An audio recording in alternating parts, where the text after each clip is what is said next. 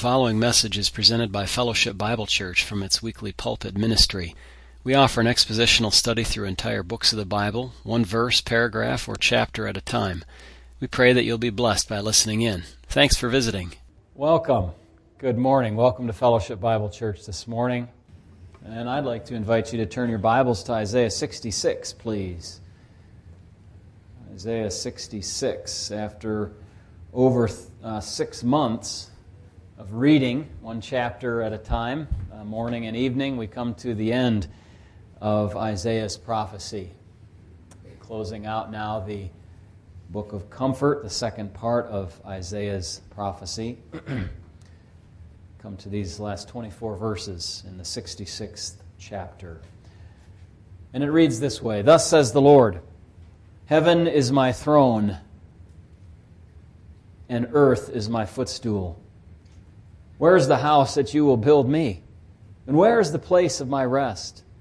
For all those things my hand has made, and all those things exist, says the Lord. But on this one will I look, on him who is poor and of a contrite spirit, and who trembles at my word." That's a kind of a paradoxical thing when you think about it. Heaven and earth cannot contain God or even be his footstool, yet he delights to dwell inside of people who are of contrite spirit and who tremble at his word. Verse number 3, "He who kills a bull is as if he slays a man. He who sacrifices a lamb is as if he breaks a dog's neck. He who offers a grain offering is as if he offers swine's blood." That part right there clues us in that now he's changing area or situation from somebody who is trembling at his word to somebody who despises God, who offers, as it were, the most defiled thing that could be thought of in Old Testament theology upon the altar, or who treats, killing a bull or a lamb this way. Continuing on in verse number 3, "He who burns incense as if he blesses an idol, just as they have chosen their own ways and their soul delights in their abominations, so will I choose their delusions and bring their fears on them. Because when I called, no one answered. When I spoke, they did not hear. But they did evil before my eyes and chose that in which I do not delight. Hear the word of the Lord, you who tremble at his word. Your brethren who hated you, who cast you out for my name's sake, said, 'Let the Lord be glorified, that we may see your joy.' But they shall be ashamed. The sound of noise from the city, a voice from the temple, the voice of the Lord who fully repays his enemies. Before she was in labor, she gave birth. Before her pain came, she delivered a male child. Who has heard such a thing? Who has seen such things? Shall the earth be made to give birth in one day? Or shall a nation be born at once?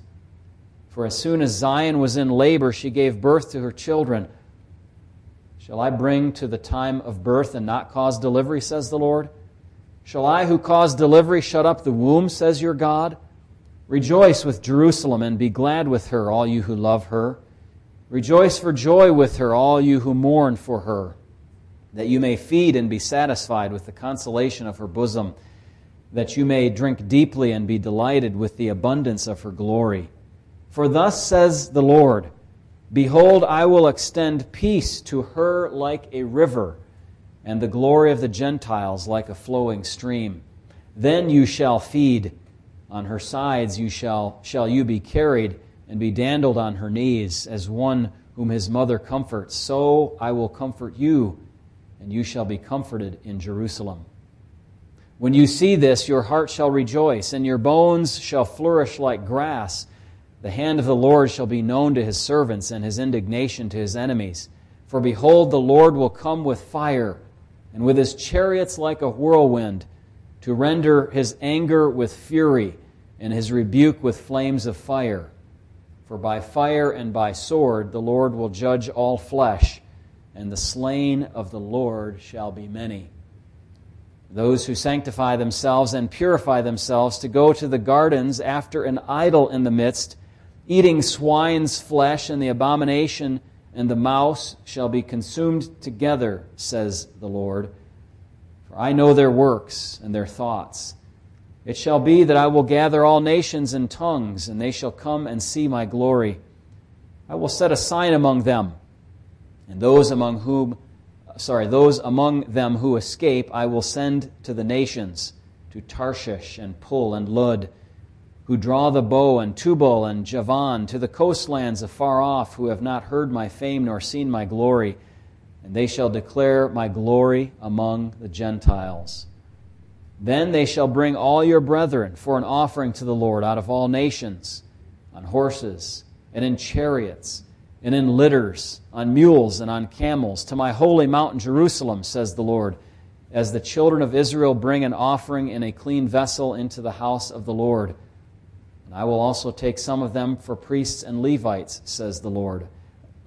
Pause just for a second. What you're seeing here in these last couple of verses is the scene of a massive influx or immigration into the holy city and into Jerusalem. It's the regathering of Israel in the last time and the great number of them. They'll be bringing them in and carrying them in and riding in on animals and whatever they can do to bring them to come in.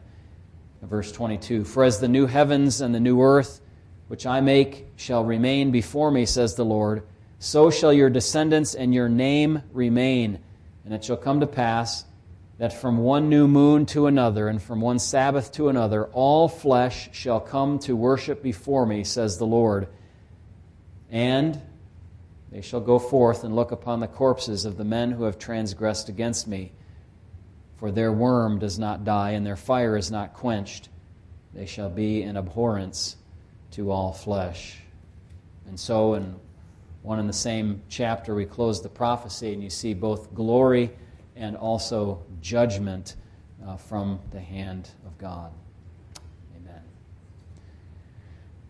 We have a great privilege today to have Dan and Liz Thompson with us and their children staying with us. They arrived yesterday afternoon. They've been in the area, and when I heard that they were going to be in Michigan, I was with them in Florida at the business meetings with GMSA. I said, well, you must come. I didn't really make them come, but I sort of did. I really wanted them to come, and that's true. That's right. They couldn't say no, right? So we just are very grateful.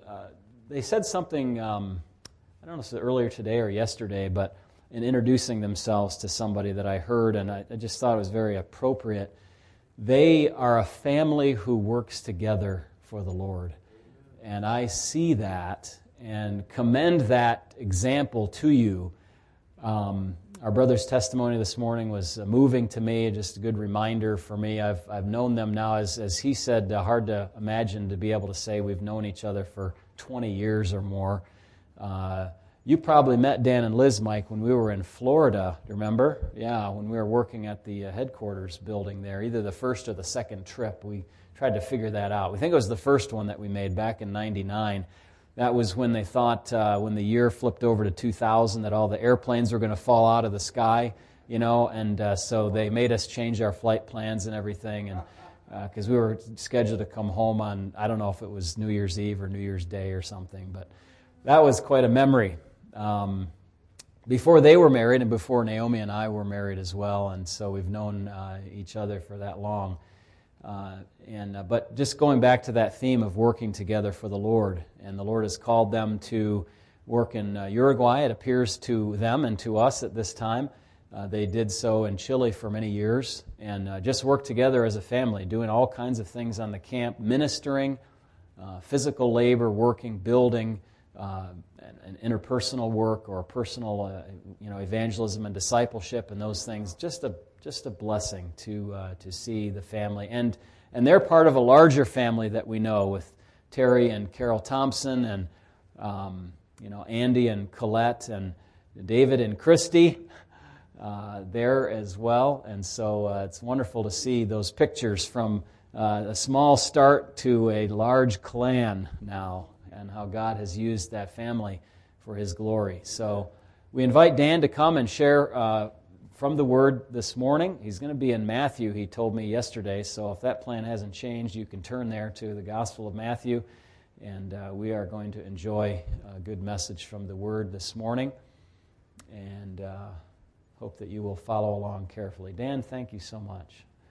He testified this morning that when he went to college, he didn't want to be a missionary and he didn't want to be a pastor. You know from me, when you say certain things to God that you don't want to be, what He's going to do to you.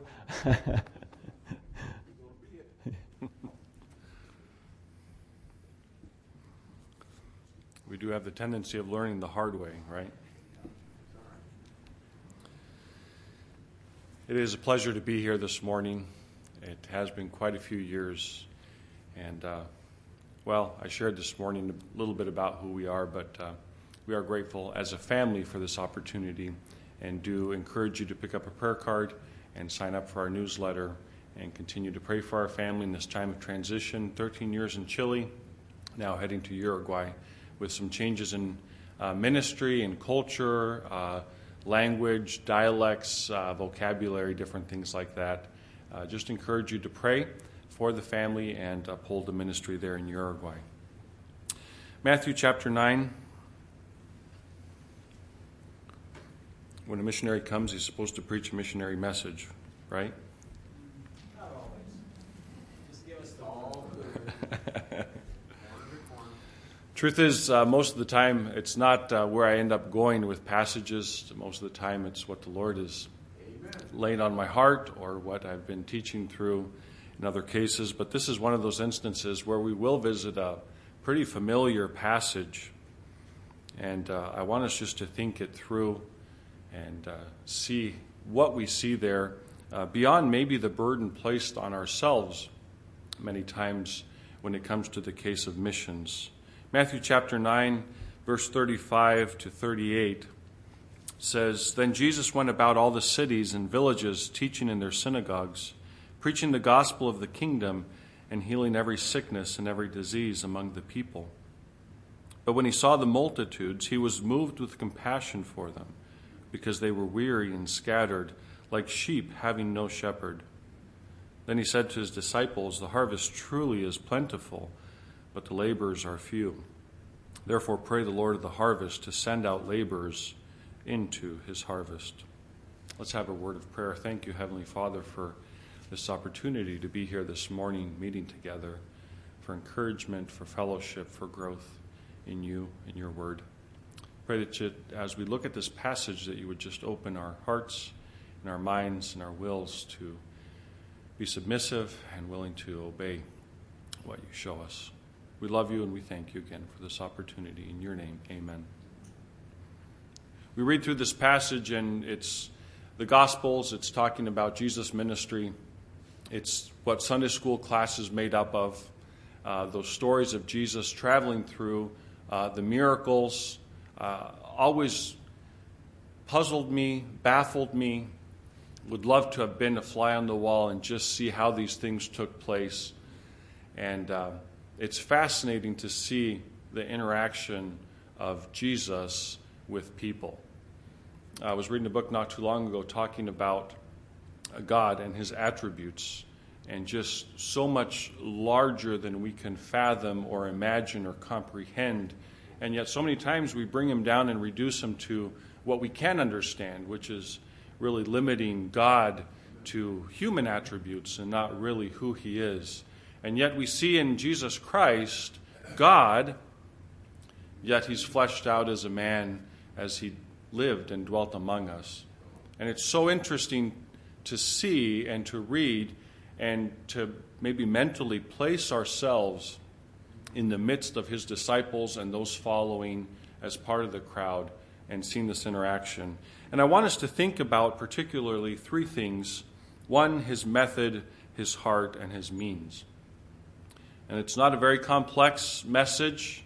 Not tons of points, just three things that we see in this passage laid out. First of all, we start off with verse 35. It tells us that Jesus went about all the cities and villages, teaching in their synagogues, preaching the gospel of the kingdom, and healing every sickness and every disease among the people.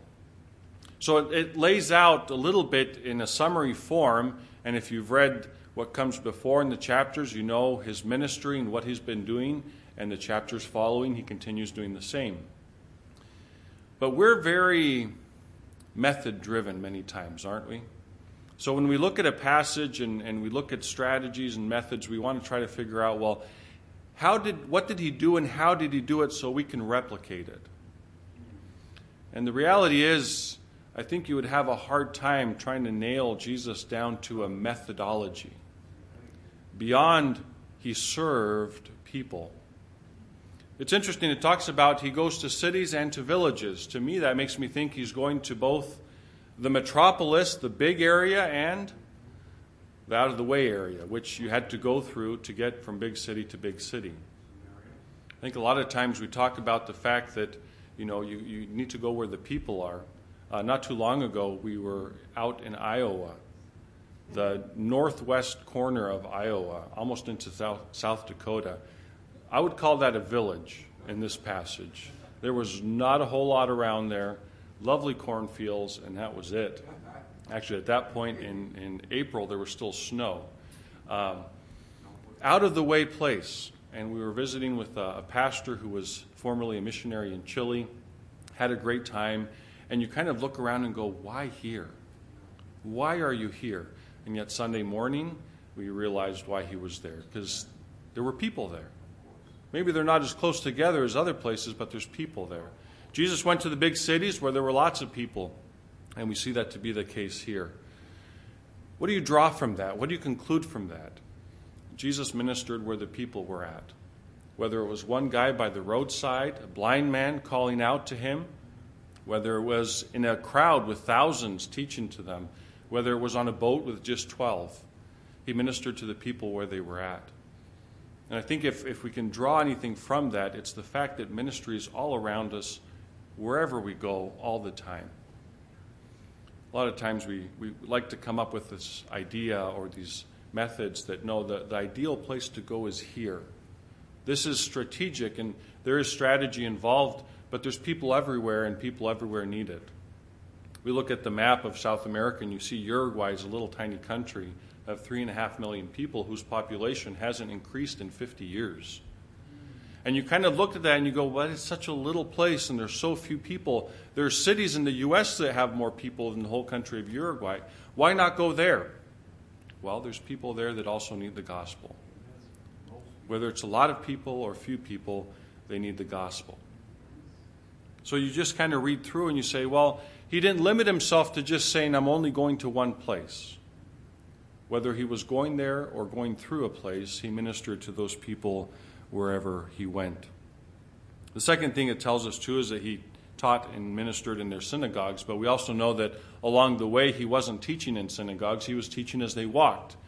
He was teaching beside the lake, which is a great place to teach, right? Outdoors. I don't know what it is about being outdoors and teaching and listening, but it's phenomenal. What does that tell us about how he ministered? I would call it this way.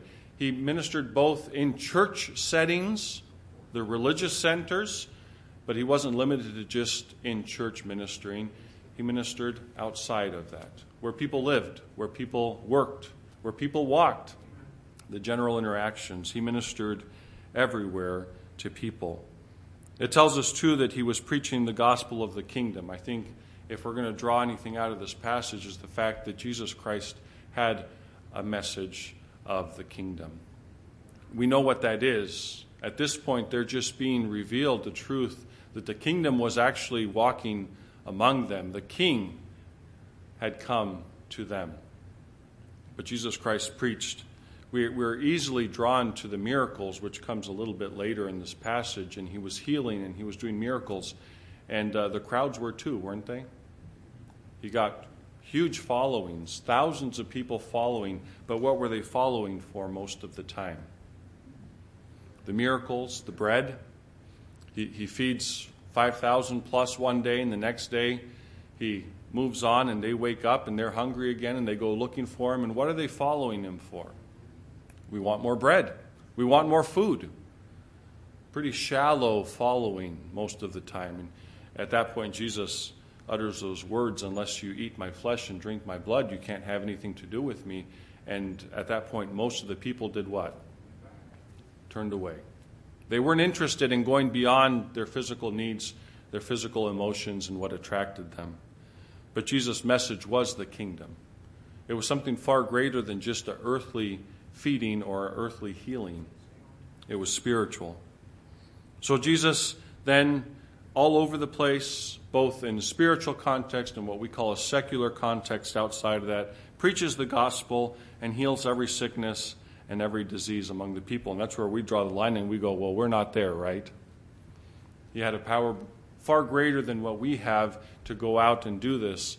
And yet I think we miss the fact that what it was focused on was both giving credence to who he was, verifying who he was. He was affirming that he was who he said he was, the Messiah, the Son of God. But also the fact that as he looked out on them and saw their needs, he was moved with compassion. He both ministered physically and spiritually to their needs. We see Jesus then ministering to the whole of the people. So his method is varied. His method is what we would call all over the place. You can't trace it and say, Jesus always did this. He ministered all over. He ministered in big cities and small towns within the religious establishments outside of that. He ministered spiritually, and he also ministered physically to people. But we also see his heart in this case. What drove him to do this? When you read through the accounts of the Gospels and it talks about Jesus and getting up early to pray and ministering and serving all day to the point of exhaustion, the disciples couldn't keep up, right? The disciples would get to a certain point and they'd just say, okay, send the crowds home because we need to eat, we need to rest, we need to have our own time. And Jesus Christ would keep ministering. And you look at that and you say, what drove that? And we see in the second part what drove it. It says, but when he saw the multitudes, he was moved with compassion for them, because they were weary and scattered, like sheep having no shepherd. It's fascinating to me that many times when we come to the fact of whether we call it world missions, whether we call it evangelism within our community or our context, we end up maybe drumming up guilt or pressure or incentives or somehow trying to motivate ourselves to do what we know we ought to do, which is share the good news with others and seek to minister and serve others. And yet if we don't have what Jesus Christ had here in his eyes and being able to see the true condition of those people around him, the disciples were looking at the same thing and not seeing what he was seeing. Jesus looked out at the multitudes, being those surrounding him, being those following him, being those in the villages and in the cities, and it says he was moved with compassion, with a deep emotion. But we know from the fact that he's been ministering that this emotion is not an empty emotion. It is an emotion that leads to action. He sees them and he's moved with compassion, with mercy, with grace, to seek to meet their needs, because he sees them, not how we end up seeing people many times, but he sees them in their true condition. And they were weary and scattered like sheep having no shepherd. Weary and scattered kind of just sounds like they're a little bit discouraged and kind of out and about on the way. The word is harassed. The word is harassed. Israel in particular and those crowds had shepherds, but those shepherds were actually wolves seeking to destroy them, seeking to lead them astray, burdening them beyond what they were able to take. And instead of being good and medicine for their soul, they were leading them to destruction. And Jesus looks out and he sees the true condition of people in this situation. They may look okay on the outside. Many of them looked very religious on the outside, like the Pharisees. And yet inside, they were destined for destruction. And Jesus Christ sees their true state, their true condition, and their true need. If they did not hear and believe and receive the gospel, they were eternally condemned. It's a pretty desperate situation. Not the kind of thing like, well, they can wait a little bit longer. They are in urgent need, and it moves them to compassion, and it moves them to mercy, and it moves them to action as he ministers and shares the good news. I think far too many times we get into a routine. For those of you that were here this morning, you saw a picture of a volcano. Pastor Matt has seen that volcano. We were about 10 miles from the crater of the volcano, so we were pretty close. And there was a big alert system all the time, very active. But it was a beautiful volcano, snow-capped year-round. It's just got that perfect volcano shape, and it always had a little bit of smoke coming out of the top, which just lets you know everything's okay. When it stopped smoking, it meant it plugged up and it was going to blow. So as long as you saw smoke, you were okay. But every time you drive by, you were so close, it was just amazing. One of the things we miss about Chile are the mountains and the volcanoes. But you know, after you lived there a while, you would drive by on the way to town and you would not even glance at that volcano. It's picture perfect. It's snow-capped. It's right there. It's just gorgeous right beside you. And you wouldn't even look at it. You wouldn't even glance at it. Why? It becomes familiar. It's every day. It's always there. Yeah, it looked like that yesterday. I have a feeling we do that with people around us. We bump into people. We meet people. We work with people. We have neighbors. And we get so accustomed to them just being there that we quit seeing them as Jesus Christ has seen them in this passage. For who they really are, they are lost and condemned without Jesus Christ. We get complacent with those around us because we're going to go to the store and we're going to buy and we're going to say hi to the teller and we're going to talk to them and we've seen them 100 times and we just go on our way because they're just the person that works there. When in reality, our desire should be to be able to see them as Christ sees them. And not just as another person along the way, but someone who is in need of Jesus Christ today. Jesus looks out and he sees them, and it moves him to compassion. And that compassion moves him to action. I think what is fascinating to me is what comes next. As he is looking out and seeing this, and he's got the disciples around him who are obviously not seeing the same thing. How do we know this? If you look at some of the other Gospels, you'll find out that the disciples, as they followed Jesus, most of the time were not looking and focusing on what Jesus Christ was seeing. They were always arguing about something other than what Jesus Christ was trying to get across to them. Even to the very end, they're arguing about who's going to sit on the right side, who's going to sit on the left side, who's going to be first, who's going to be this, who forgot the bread. There's arguments all the time about stuff, but never about what Jesus Christ is talking about. And he comes to them, and to me it's like he's kind of giving them a wake-up call. As he looks out and sees this, it doesn't tell us what they were arguing about in this passage, but he turns to them, and he tells them the harvest truly is plentiful, but the laborers are few.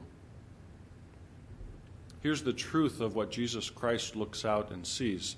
There is a great harvest. There are many who have not heard. And Jesus Christ's mandate to his disciples later is going to be to go out and do what? Make disciples. The harvest, therefore, is what? Disciples, followers of Jesus Christ. There are many out there who have not heard and who do not follow Jesus Christ.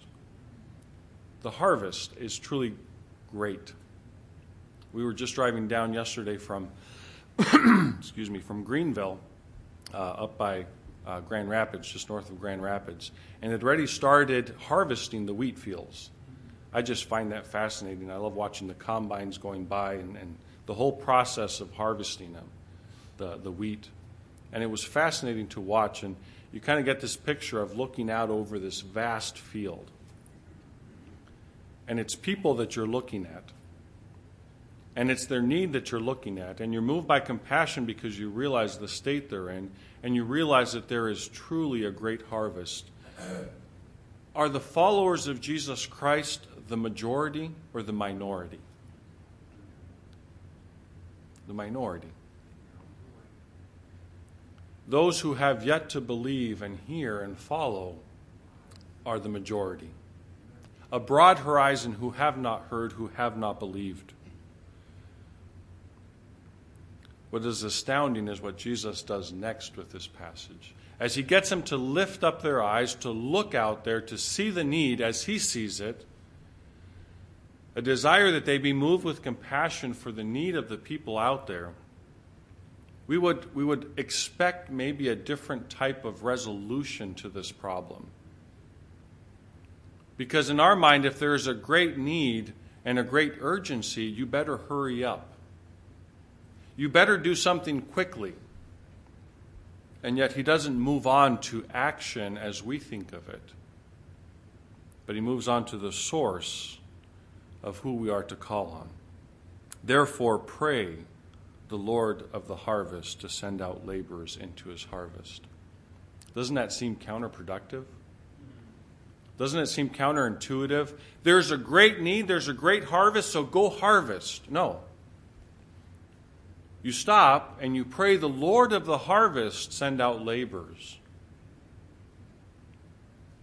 Like I said at the beginning, many times we fall into this idea of applying different methods and guilt, or trying to get people into a certain state of emotion so that they will go out and fulfill the Great Commission as they ought to.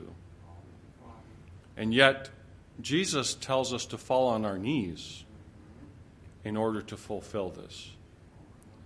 And yet it's not inactivity as we think of it, because we understand what's going to happen in this process.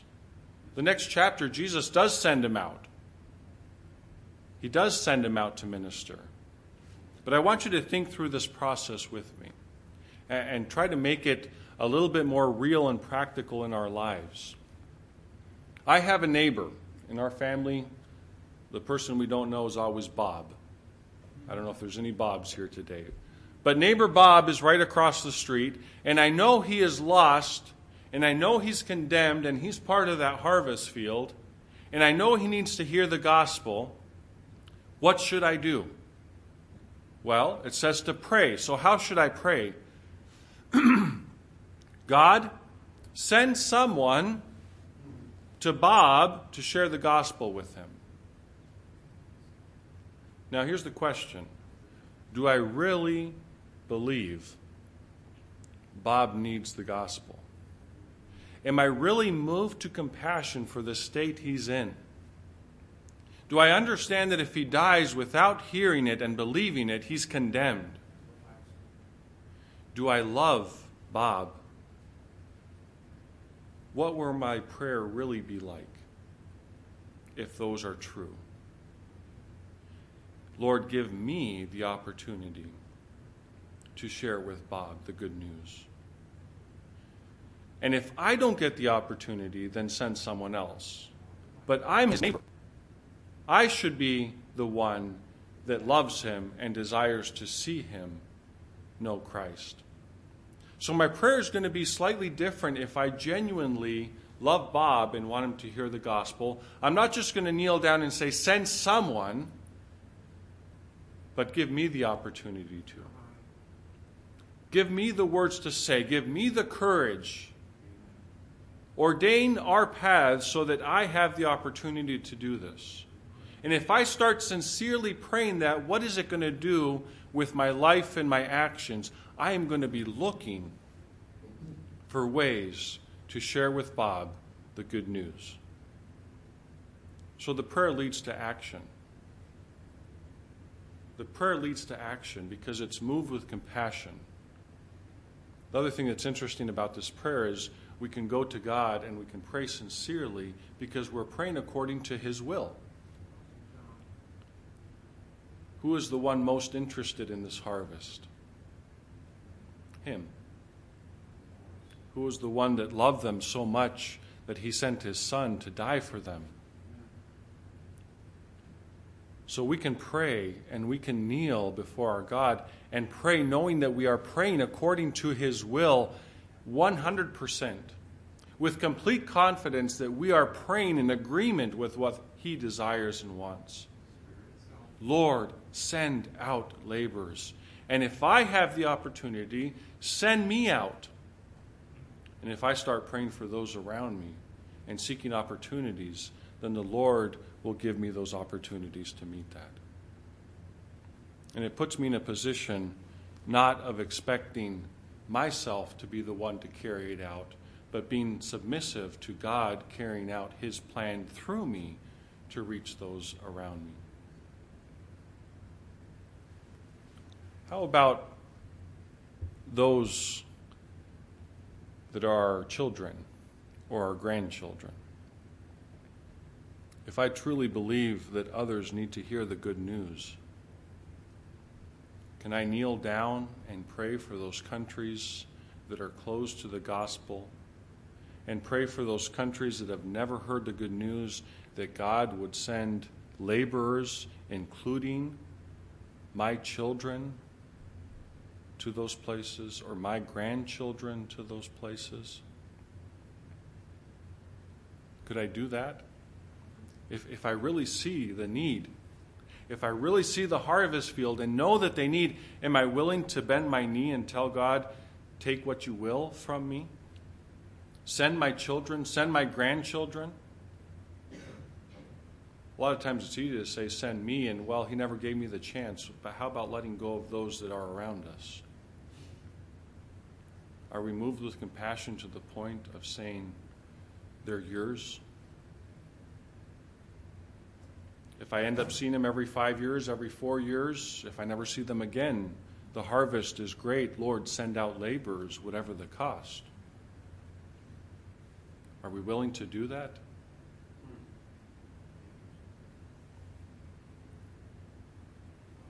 There is a great harvest field, not just in Uruguay. I would assume in Ann Arbor. Many who have never heard. You don't have to look far away. You don't have to look in the big cities or the small villages or the in-between places. It's everywhere. There's a great need. Do we see them as Christ saw them, as Christ sees them, for what they are? Are we moved with compassion and love and mercy for them and their state? Then we bend our knees and we submit to the Lord of the harvest. And we beg of Him to send out laborers, including ourselves, including our loved ones, including those around us, so that they may hear.